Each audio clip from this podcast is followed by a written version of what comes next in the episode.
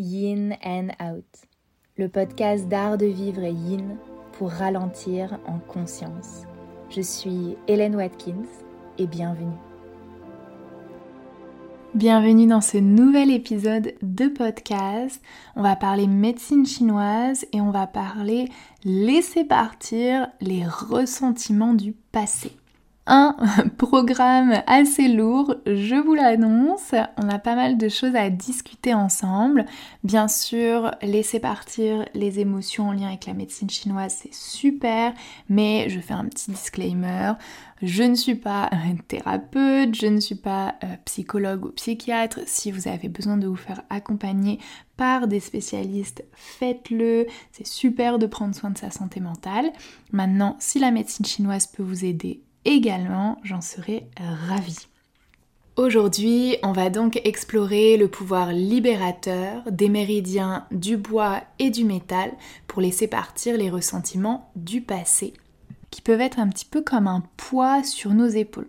Reprenons ensemble les bases. Du coup, le méridien du foie va être aussi lié au méridien de la vésicule biliaire. Ils forment un duo et ensemble, ils sont connectés à l'élément bois.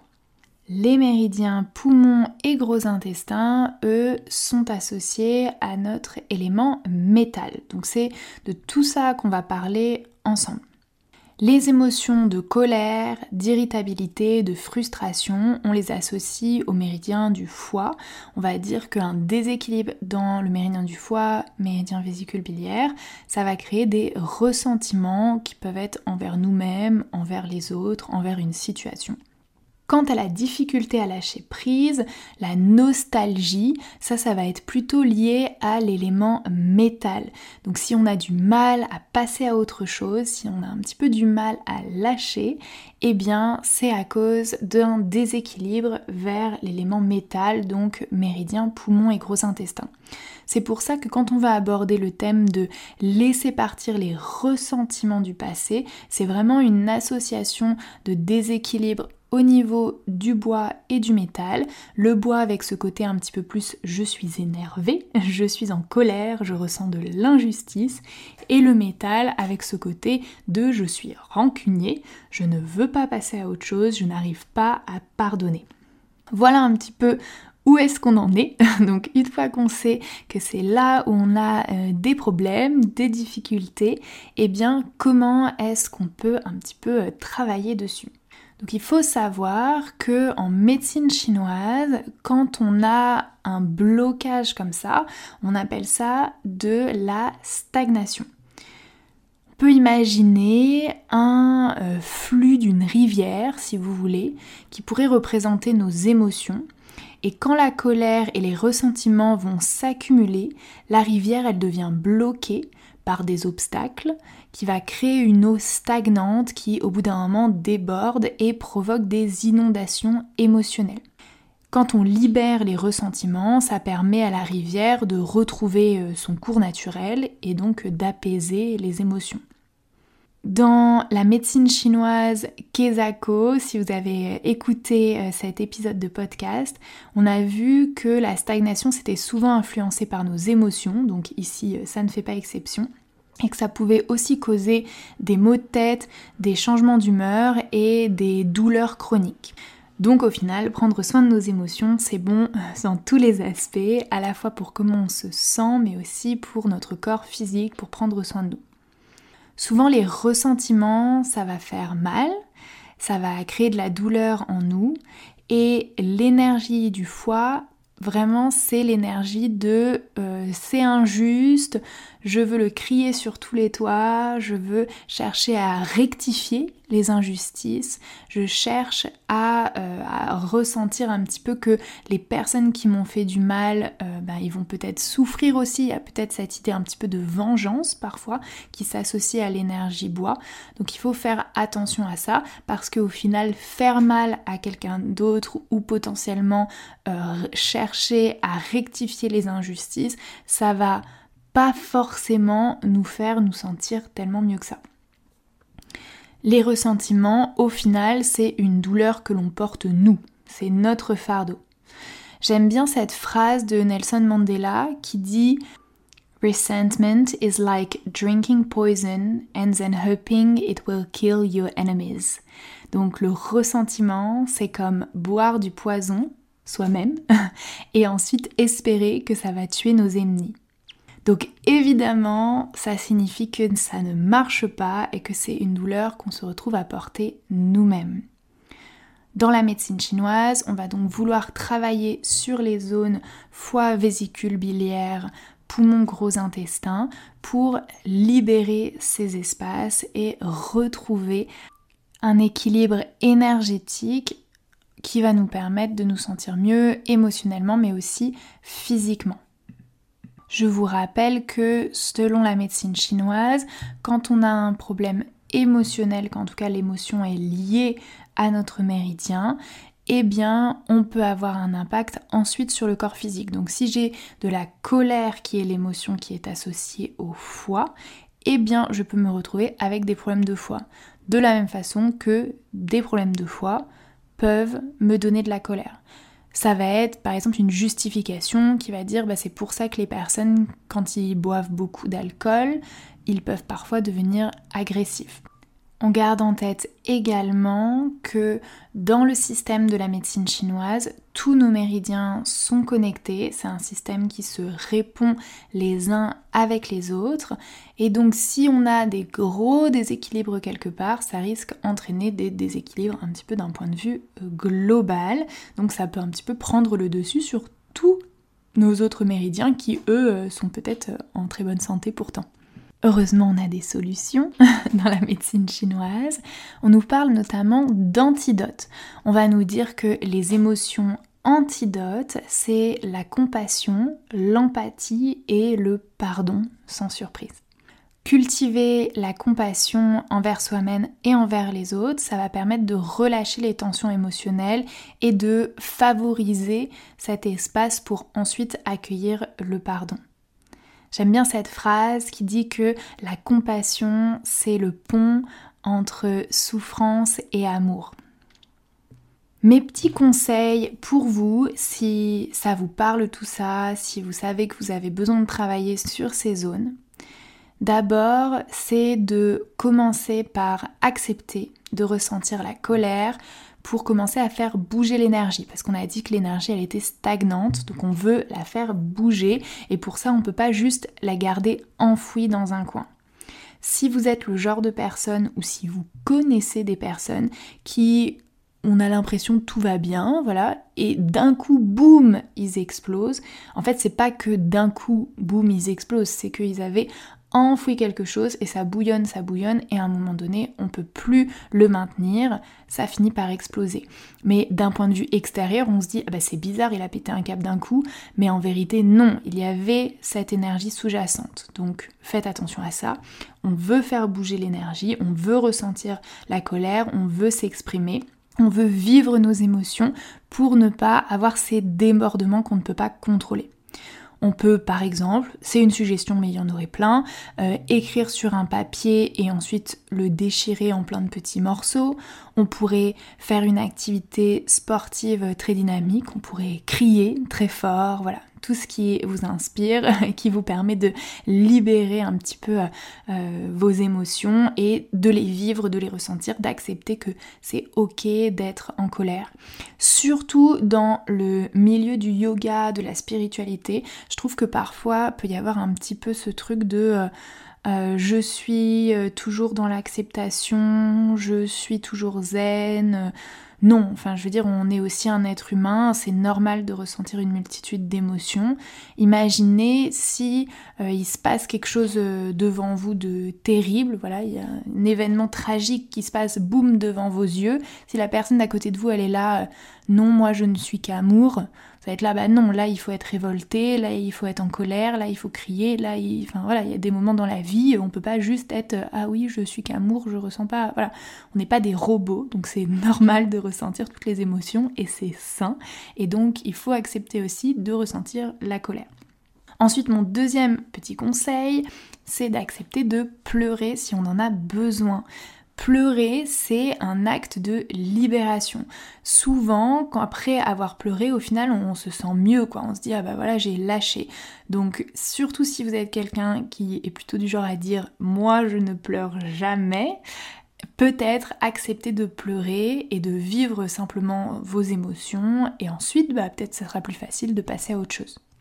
Mon troisième conseil, c'est de mettre ses limites et de prendre des actions pour se sortir des situations qui risquent réveiller vos ressentiments, voire même les accentuer.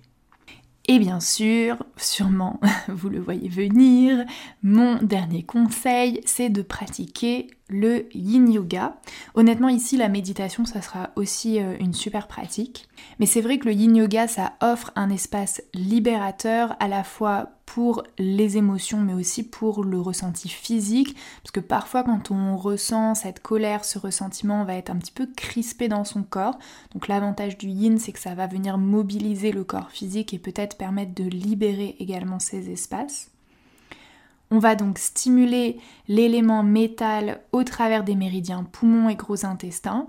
C'est des méridiens qui passent dans vos bras.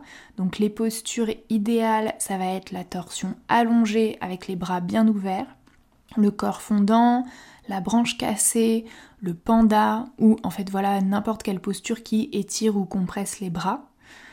Pour l'élément bois, c'est donc nos méridiens foie et vésicule biliaire qu'on va chercher à éveiller. Et les postures idéales, ça va être celles qui travaillent au niveau du fessier, mais également sur les du buste, donc les étirements latéraux. Je vous donne des petits exemples, la posture du cygne, la posture du carré, la posture du lacet, de la banane ou euh, la posture de la libellule avec un étirement latéral, donc en penchant l'oreille vers la jambe, en se penchant sur le côté. On peut vraiment imaginer que le ressentiment, c'est un petit peu comme des pierres qu'on garde dans un sac à dos. Et au fur et à mesure qu'on accumule le ressentiment, le sac, ça devient de plus en plus lourd, de plus en plus pesant sur nos épaules. Et même, ça nous empêche au final d'avancer librement. Notre ressentiment, c'est un sac hyper lourd qu'on porte, donc on avance moins dans sa vie. Ça a vraiment un impact négatif sur nous plus que sur les autres. On n'a pas besoin d'abandonner son sac en entier. On prend son temps pour libérer les ressentiments, pour alléger son sac à dos, enlever une pierre à la fois sur son rythme. On se laisse le temps pour euh, vivre ses émotions à sa façon, mais en tout cas, on a conscience de ce que l'on vit et on met en place ce qu'il faut pour prendre soin de soi et finalement alléger son sac à dos et avancer plus légèrement dans la vie. Le but, hein, donc, c'est pas de tout abandonner d'un coup, mais de trouver le courage petit à petit de regarder à l'intérieur pour y faire de la place. Et la place d'ailleurs, ça peut nous amener à créer ensuite plein de belles choses, à avancer vers nos rêves, vers nos désirs. Et la dernière chose que je voulais évoquer dans cet épisode de podcast, c'est l'esprit Hun. Hun, ça s'écrit H-U-N. C'est un de nos cinq esprits de la médecine chinoise et Hun, il est connecté à l'élément bois. Donc on reste un petit peu dans cette dynamique et c'est vraiment l'esprit de l'espoir. Alors, juste un petit point sur les cinq esprits. Dans la médecine traditionnelle chinoise, il y a donc ce concept des cinq esprits, sûrement que ça vous rappelle les cinq saisons, les cinq éléments, voilà, bien sûr, tout est connecté. Les esprits sont donc en lien eux aussi avec des éléments. Hun va être connecté au bois, mais tous nos esprits vont être connectés à des éléments. Donc le premier esprit c'est Shen, c'est connecté au feu. Le troisième esprit c'est Yi, c'est connecté à la terre. Bref, je pourrais faire absolument un épisode sur le sujet. Les esprits, la croyance, c'est qu'ils vivent en nous et qu'ils vont nous connecter sur un plan un petit peu plus lié au ciel, au divin, mais aussi à ce qu'il y a sur la terre et à ce qu'il y a sous la terre.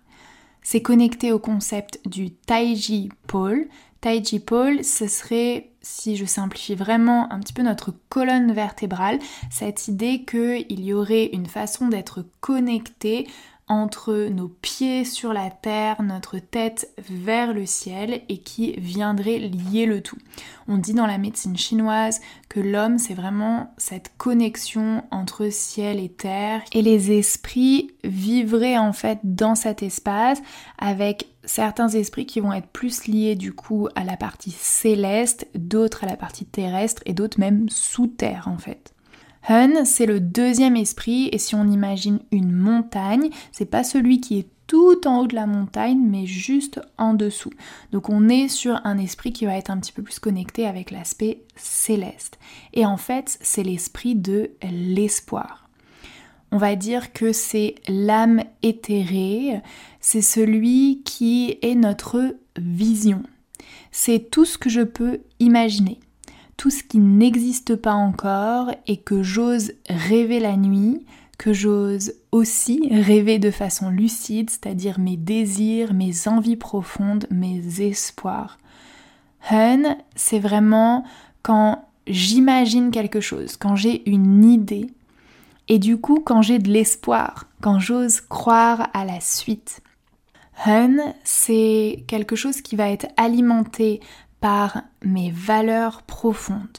On va avoir un esprit juste au-dessus qui s'appelle Shen et qui va représenter un petit peu plus quelque chose de presque merveilleux, inatteignable, mes valeurs profondes, mais vraiment dans un monde parfait. Et ensuite, juste en dessous, on a Yi qui va être l'esprit beaucoup plus euh, pratique, c'est l'esprit qui est sur la terre. Là, Yi, c'est qu'est-ce que je fais dans le concret, qu'est-ce que j'accomplis réellement sur la terre? Et Hun, il fait le pont entre les deux. Donc si je pars de mes valeurs profondes et si l'autre bout de mon pont, c'est ce que je peux réaliser concrètement sur la terre, comment est-ce que j'arrive entre les deux, à créer ce lien. Et ça, c'est Hun, c'est la vision, c'est l'idée, c'est l'espoir. En libérant les ressentiments, on peut donc restaurer notre vision, la clarté de notre Hun, et ça peut nous permettre de regarder vers l'avenir avec espoir, avec détermination.